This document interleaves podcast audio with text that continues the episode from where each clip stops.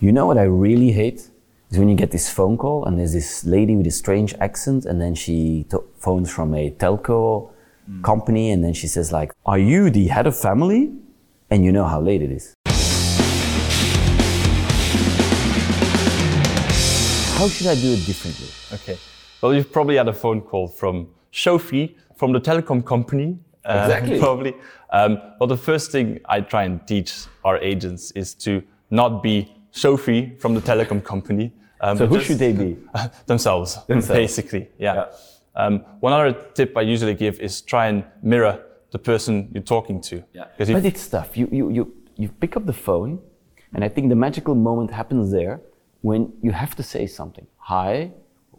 How do you how do you get through that first few seconds? Well, the first thing I think you need to do is make sure you're, you're uh, phoning the right person. You have to double check if you're uh, talking to the right person. Because if you work in, in a B2B space, you first want to get through to the right person. Um, and once you do, you have to check you if ask, you're talking. Hi, is your name? Am I talking to? Yeah, well, when you're phoning to a company, uh, they probably will pick up the phone from, uh, like, hi, this is Sophie from company A. Um, and the best thing is to already have the, um, the decision-making unit's name. So you can literally just ask for him. Because when you're calling B2B, you'll know probably you won't be getting the DMU from the first call. You have to get, get through uh, the first person. The Any, any magical tips on that one? Because it's always a Um, tough one.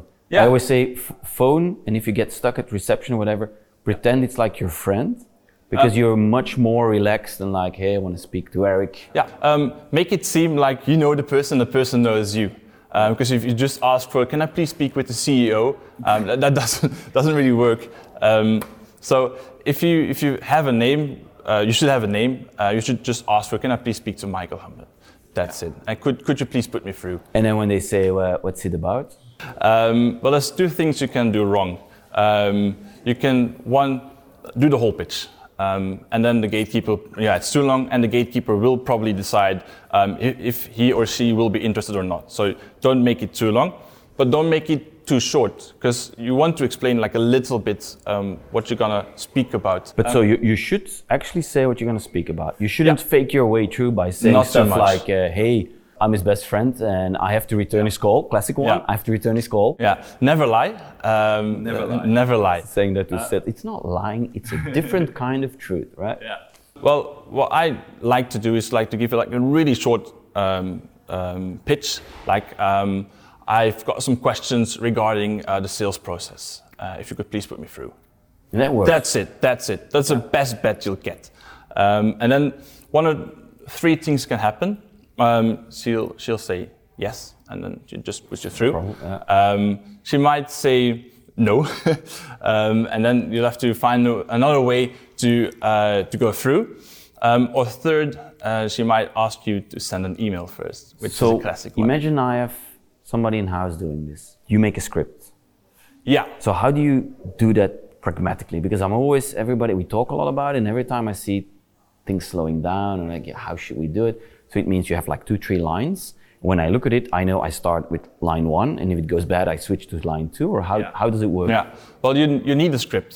Um, but I'd rather have like a roadmap. When it says yes, when it says no, when it says A, when it says B. Because when you just read a script, it comes across as a script. Uh, you want a conversation Yeah. uh, with the person, and you need to ask some questions as well. So the first part is to get through the gatekeeper to the right person, and then you, then yeah, that's the first part. Second part is your pitch, um, which can be uh, too short or too long or just right.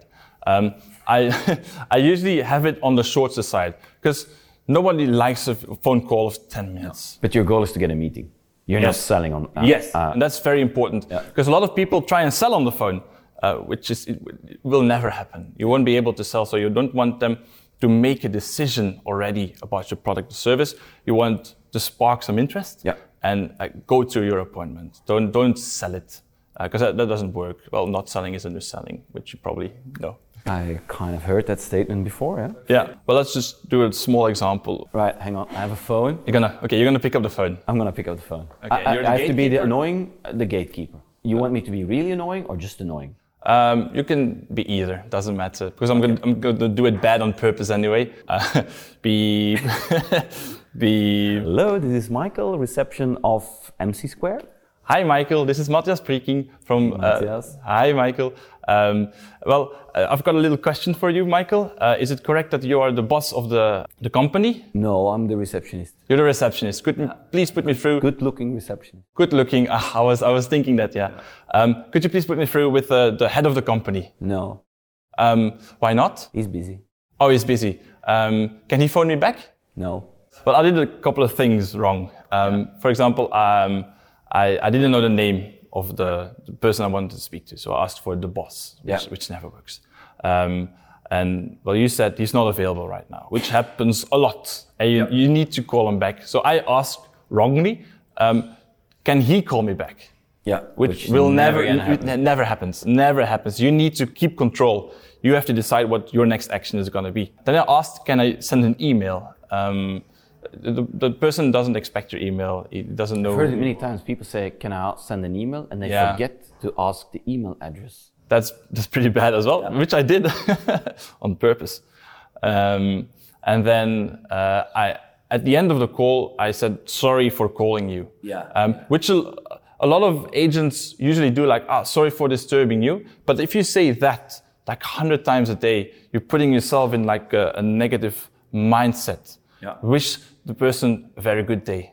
And if you say like, uh, have a nice day for 100 times, you probably feel a little bit better than just saying, I'm sorry for calling you, sorry for disturbing you. A question that comes a lot uh, to me is how do we pragmatically do some of this stuff? With that, I mean is so I'm gonna hire somebody that's gonna do cold calling.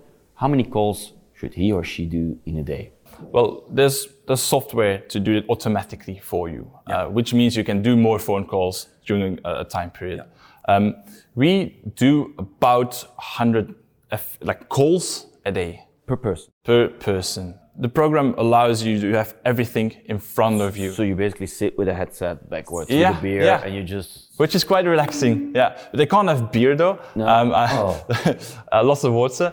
Um, but then we also um, allow our people to just go to the toilet whenever they want. Um, grab some coffee if you want. And how do you deal with the lake of rejection when people keep keep getting no, no, no, no? no? Well, you probably will need someone who um, who's a positive person. Yeah.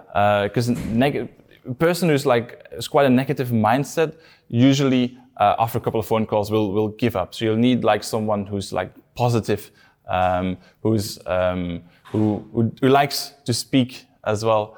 Um, and doesn't mind a no that much because you you will get a lot of no's. Okay, so I think we should talk about metrics. Okay. So tell me, if you do 100 phone calls a day, as you said, Yeah. what, what's the close ratio? How many meetings do you get? Or can you enlighten us with some of these numbers that are realistic? Because I see a lot of numbers that are just crazy. An average um, is about 10%. If you phone 100 companies, companies, you'll probably get about 10 appointments. But if you're like, um, if, you, if you're calling for the CEO of, of Coca-Cola, for example, it probably will take you a couple of more phone calls to get a person like that. And, and when you're just calling um, a person who's got like um, one-man business, it's usually a little bit easier. Yeah. Uh, so it depends who you wanna want to reach. But averagely, it's about, it's about 10%. Now that I'm on the topic, I'm just wondering, do you phone on the mobile phone or do you phone on the company number? There's a law in Belgium. Um, when we do phone calls uh, for your company, for example, um, we have to uh, use your phone number or we have to buy a phone number. But when we have to buy a phone number, it has to be uh, from our region.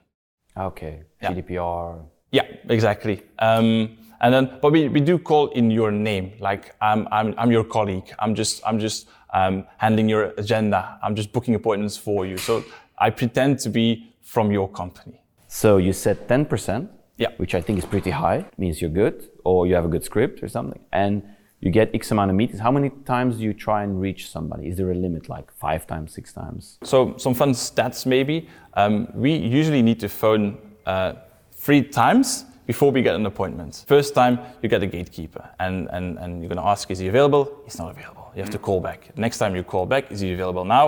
Probably not. Uh, the next day you call and then you get put through. Uh, so usually it's about three times we have to call a company before we get like an appointment. Um, how many times uh, we phone a company?